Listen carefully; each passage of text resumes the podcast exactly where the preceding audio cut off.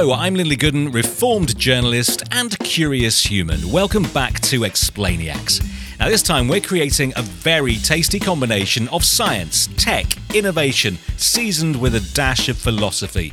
Our big question this time is how do we change the world around us by asking better questions? Yeah, it's a brain tickler, but the fact is that the only way that we'll improve our lives, design better tech from phones to AIs, or just keep the world turning after COVID 19 is to ask really honest questions about what we're doing right and what we know we're doing wrong. So, we're going to learn how to ask and understand the results of great questions over the next 15 minutes or so with the amazing co founder of the company Theory and Practice, Ragaya Tabrizi. Ragaya, hello. Hello there. Where do we find you today? Uh, Vancouver, Canada. And it's a beautiful sunny day after a stormy weekend.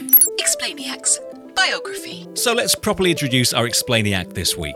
Ragaya Tabrizi not only co founded, but also she's the CEO of Theory and Practice. It's a company based in Canada that helps some of the world's biggest brands to turn their data and information into genuinely useful insights. Now, Ragaya started off in the world of particle physics, just like I did, and worked at the particle collider CERN under Geneva before earning a doctorate in economics. Now, she and her team ask questions. They develop technologies to understand our behavior and what we really want from the companies that we know and love. To be or not to be? That is the question. New subject. Description. Ragaya, lovely. I, have spent the last 30 years asking questions. For me, it comes down to, to two things. A really good question helps somebody to speak their mind, a bad one closes them down immediately. What do you think makes a good question? That's such a good question. Oh, thank you. For me, a question is a tool. Uh, it's a tool, it's the best tool to simplify complexity. Yeah you know, when I think about questions and what kind of value and the kind of power that questions have, if we manage to listen deep enough, that's kind of the pre- prerequisite there. Um, we we can actually use them as a tool to really help us simplify a whole bunch of things that may look very complicated and complex. When you are asking questions of somebody, there it's a gift. Their answer is a gift. It's very important to be gracious. How does it work? It's such a philosophical question to say what is the value of a question. And the scientific method, you can look it up if you don't know it already, is to is basically to test, learn, test again until you come up with conclusions. Mm-hmm. Essentially, record that accurately, and then you've got something to, to show the world. But you have to not dictate what it is you're trying to find. Yeah. You have to ask the mm-hmm. question that allows the truth or the facts at least to come through. Yeah, absolutely. I remember even in economics, every week I would sit in front of my advisors. I'm like, here's a new model, here's, here's a new, you know, whatever, just something that I was working on, right? And they would listen to me so patiently. I'm so indebted to them. Uh, and but at the end of the session, they would always ask me one question but what is the question? You know, when you think about some of the most fundamental models, like the fundamental model of particle physics, I mean, it is about asking questions in a way that guide us to the simplest building blocks. Yeah. And then from there, you can actually put them back together and really try to understand the complexity that we are dealing with. Question is a powerful tool. It is a key that can unlock many doors. Thinking creatively. We are going to go somewhere with this.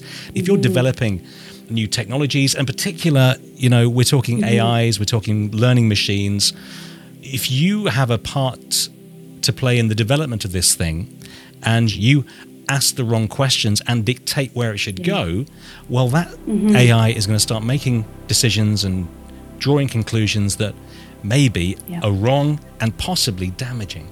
It was, I think, last year around this time, I was invited to um, Biodiversity Institute at the University of Virginia, brilliant group of people. Uh, they had a summer program, and uh, they would bring students, master students, or maybe honor student uh, last year undergrad, physics, math, computer science, economics, uh, psychology, sociology, and basically all of these students from all of these different disciplines had to go through three months together. Right. And it was very much focused on AI and focused on you know them learning a little bit more hard skills if they were coming from softer uh, sciences and uh, this the harder sciences were supposed to actually understand the human side of things, right? And so when I was talking with the students, uh, I was making, uh, I kind of made a joke and I said, you know, my team is very diverse. I have economists sitting with computer scientists, sitting with physicists. And sometimes, in all honesty, I see the look on their face and, you know, we're discussing a big problem. And, you know, an economist, I can see the look on their, they're like thinking, oh, this is the stupidest thing I've heard. Or, you know, like my physicist is not quite connecting the dots. And, and, um, and so I was joking about this. At the end of the session, one of the girls, uh, she raised her hand and she says, "Well, so how do you deal with the communication problem?" And I was like, "Huh, interesting. I didn't actually frame it as a problem or phrase it as a problem. Why do you think it's a problem?" And so she's like, "Well, you were talking about hey, it's hard to connect the dots, etc." And I said, "Well, yeah, but it's still not a problem. It actually is a necessary thing to go through." But I said to her, "What is it that you're experiencing in this program? Is communication actually difficult, and why is that the case?" You know, it came down to really simplifying again this whole thing. What is communication? It's two parts, really. I'm oversimplifying it speaking and listening. Yeah. Well, which part do you think causes the bigger problem? Sure, we can be a little bit more precise maybe in how we frame things and how we are, you know, presenting our ideas. But then the second piece of it is listening. Mm-hmm. Well, by definition, and I really think this is one of the one of the reasons we have some of the challenges we have right now. But we kind of believe that our approach is better. Yeah. Our way of answering problems is better. But if I approach a con- conversation with that attitude, already I'm closed. Please provide a solution. I had the, and I'll say the honor and the privilege of interviewing many people in my career who were going through very tough times.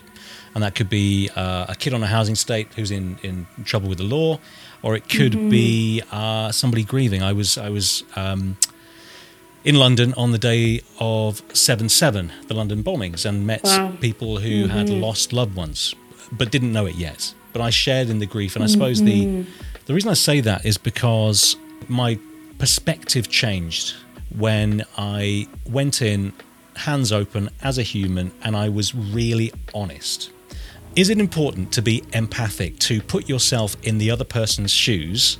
And is that way of doing it almost as important as the question you ask? Absolutely. And you know, one of the interesting thing about this question, let me connect it to business, right? Let me connect it to, you know, at least my real world here. Um, I sit with executives. Uh, you know, people look at me, here's a technical person. They want to immediately put me in front of their either chief data officer or technology team or AI team or whatever it is. And I'm like, no, no, no. Can we also have some other people in the room that are more coming from business and product and marketing. And you know what is the interesting thing is oftentimes these groups don't actually connect and talk with each other. Or there is intermediaries. They're just you know, we talk about data silos. Really, it's actually communication organizational silos Yeah. within these organizations. But here's where it gets even worse. Even when they are talking to each other, they're really not hearing each other. We have reached the middle point of this episode.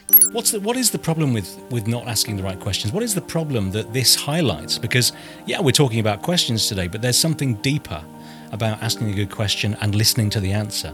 Is it that if we don't, and that's included in business and technology as much as it is in a conversation in the mm. street, does it break down the relationships that we have with each other if you don't want to hear their answer? Mm-hmm. You know, let me use that word break us down. To me, it's always about the to what end.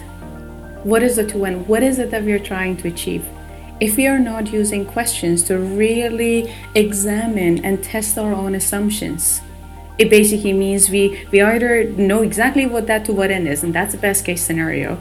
But hey, if you're not really soon, you know, asking the right question, how are you actually going to communicate it to everybody else in a way that they actually also understand and can connect it back to their own worlds, right?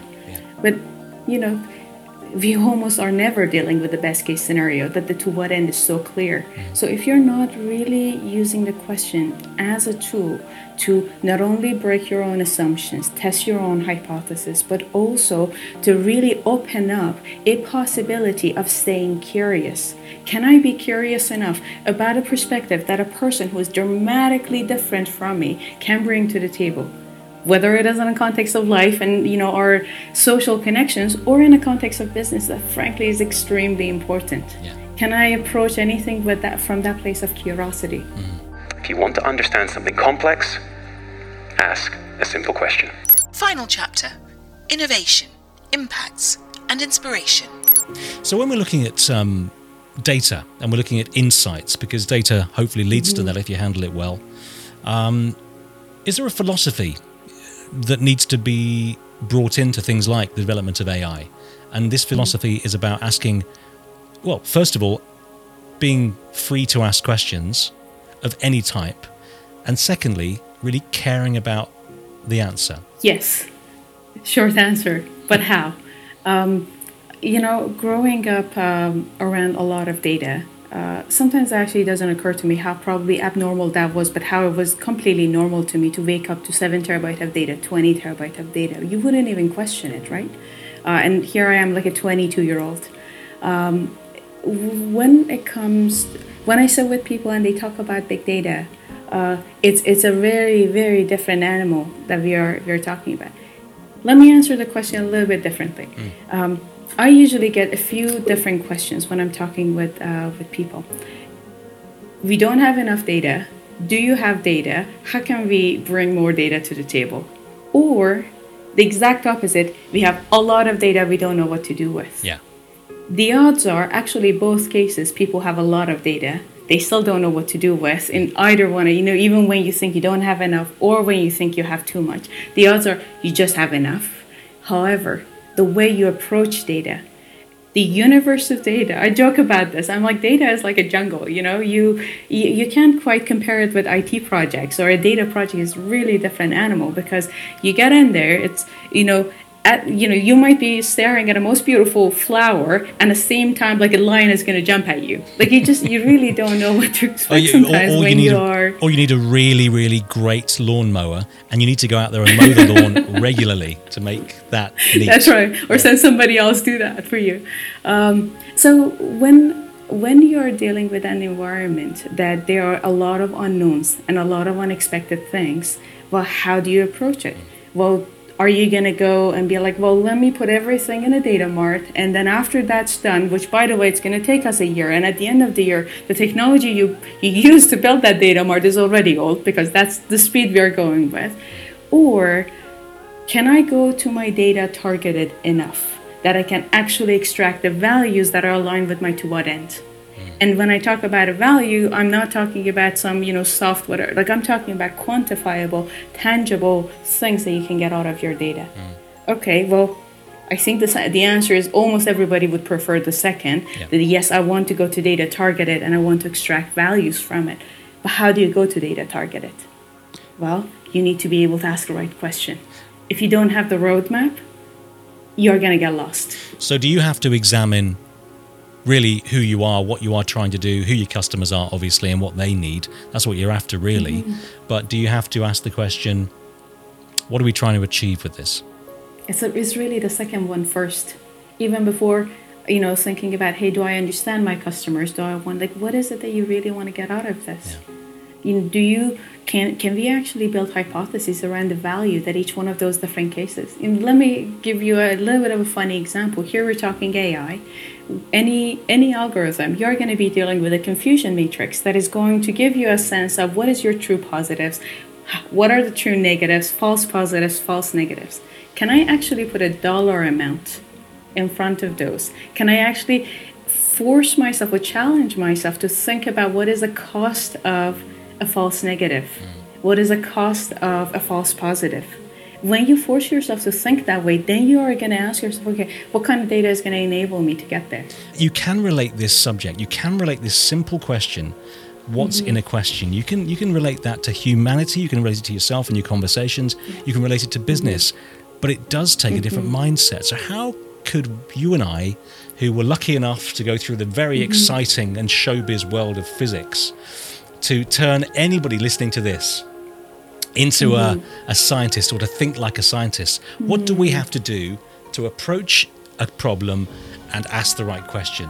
Let's. I'll start us off. You have to mm-hmm. understand the very basic idea of what this thing you're asking a question of is.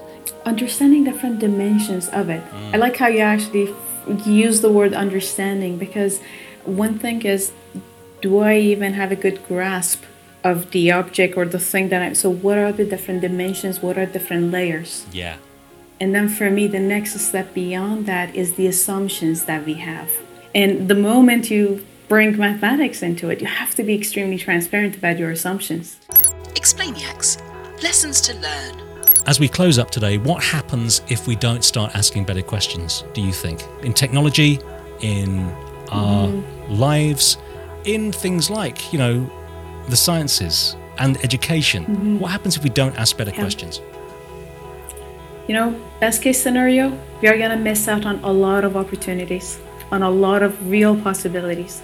Worst case scenario, there's going to be a lot of damage mm. in the world just because we didn't spend the time to, to pause, question our own assumptions, wonder if we have really looked at a situation from all different angles and all different dimensions. And that, that is going to create, heart, you know, pain and suffering. Yeah. Final thing Do you still love asking questions? And what's the next question you intend to ask a person in the office tomorrow? These days, I think a lot about happiness and what actually makes us happy. So I do ask people around me if they are happy. I have been on a quest around this purpose question. What a beautiful way to end our chat today. Thank you so much for joining us. My final question to you at home is How's your brain feeling now? Did we squeeze it just a little bit? Glad to hear it. So, well, thanks, Ragaya, for joining us. It's so it's so lovely to have you with us. Uh, but this is just the first time that we'll be talking about things like science and innovation and these philosophical questions. I think we all deserve to know what's happening behind the tech that we use every day, behind the decision making that goes into them, and just to stretch our minds once in a while. Well, now it's over to you. If you have an amazing explainiac in your life, maybe saw one online or read something that desperately needed to be explained, let me know. You can get in touch at explainiacs.com. Any question, any subject, if it's important, fascinating, or fun, we're here to explain it.